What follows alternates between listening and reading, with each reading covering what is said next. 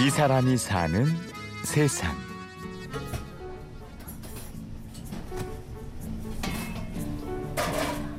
여기는 강남의 한 이탈리안 레스토랑. 안녕하세요. 벽 보고 산지 20년 된 요리사 김신입니다. 요리사는 벽을 보고 산다. 참 재밌는 표현인데요. 왜 그런 건가요? 저희 요리사들은 거의 손님을 보고 요리하는 게 없습니다. 주방이라는 것은 상당히 독립적인 공간이었고 손님과 단절돼 있었으며 저희 요리사의 얼굴을 맞이하고 있는 것은 차디찬 벽이었죠. 음. 아, 그렇군요. 20년 동안 벽을 향해 요리를 하고 또 그 벽을 뛰어넘기 위해서 요리를 한 남자 셰프 김신. 오늘은 셰프 김신의 요리 인생을 따라가 보겠습니다.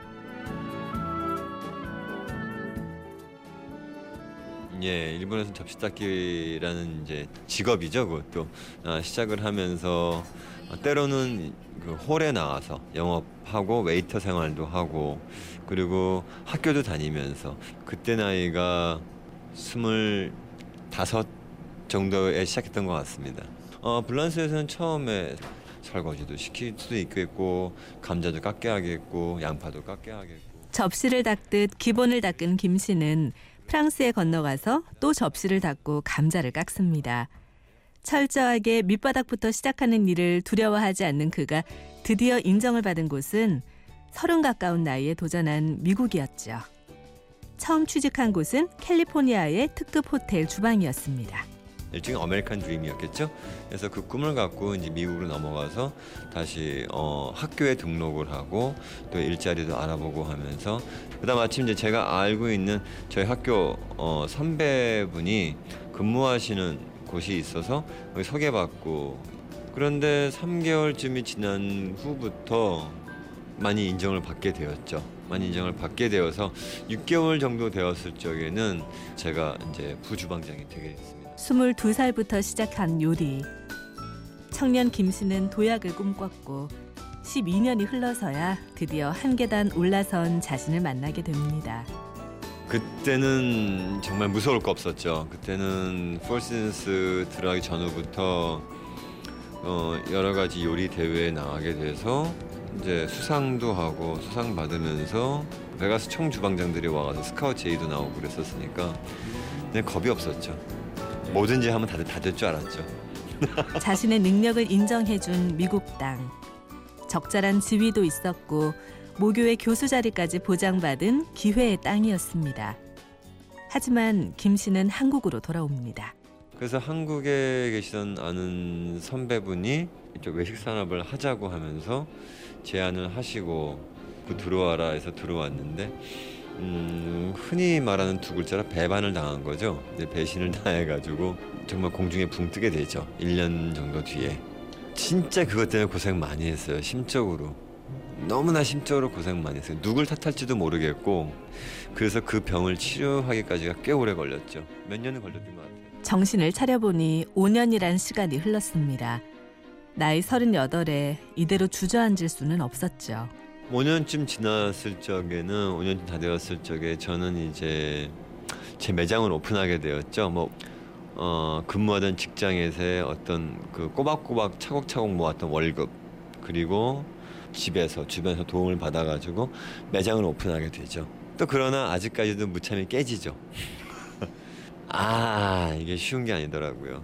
요리사로서 합격점 일자는 몰라도 경영자로서 합격점은 받지는 못하는 거죠.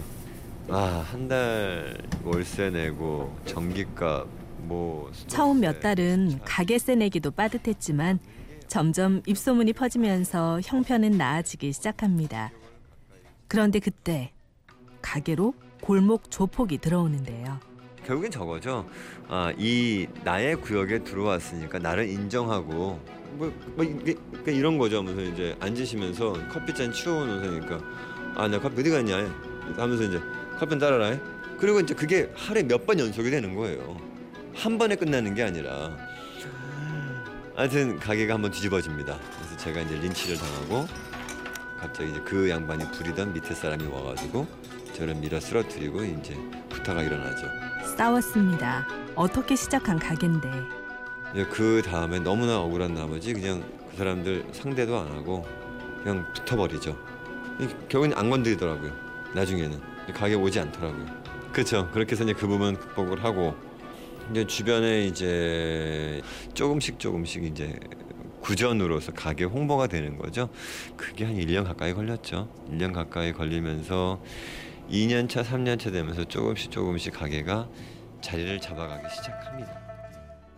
생각해 보면 힘든 날만 떠오르지만 셰프 김 씨는 스스로를 행운아라고 합니다. 행우나 남들은 수십 년 하는 고생을 저는 그렇게 오래 안 해요. 3개월 하고 6개월 좀 고생하다가 일 풀리는데 상당히 행운한 거죠. 그거면은 너무나 감사합니다. 제가 살아있다는 그 자체가 전 축복이에요. 저 같은 사람. 오늘도 벽을 보고 요리를 하고 있을 셰프 김 씨에게 언제가 가장 행복하냐고 물어봤습니다. 저는 내 인생의 가장 하이는 항상 지금인 것 같아요. 제가 병원하고 비교하면 있더라고요. 병원은 아픈 사람이 가는 곳, 힘든 사람이 가는 곳. 레스토랑은 즐거운 사람이 오는 곳, 행복해지고 싶은 사람이 오는 곳. 밝은 모습으로 김 사장 잘 먹었어 고마워요. 그게 제일 행복이죠. 요리사로서. 이 사람이 사는 세상. 오늘의 주인공은 이탈리안 레스토랑 셰프 김신이었습니다. 지금까지 아나운서 류수민이었고요. 점심 식사 시간인데요. 식사 맛있게 행복하게 하시기 바랍니다.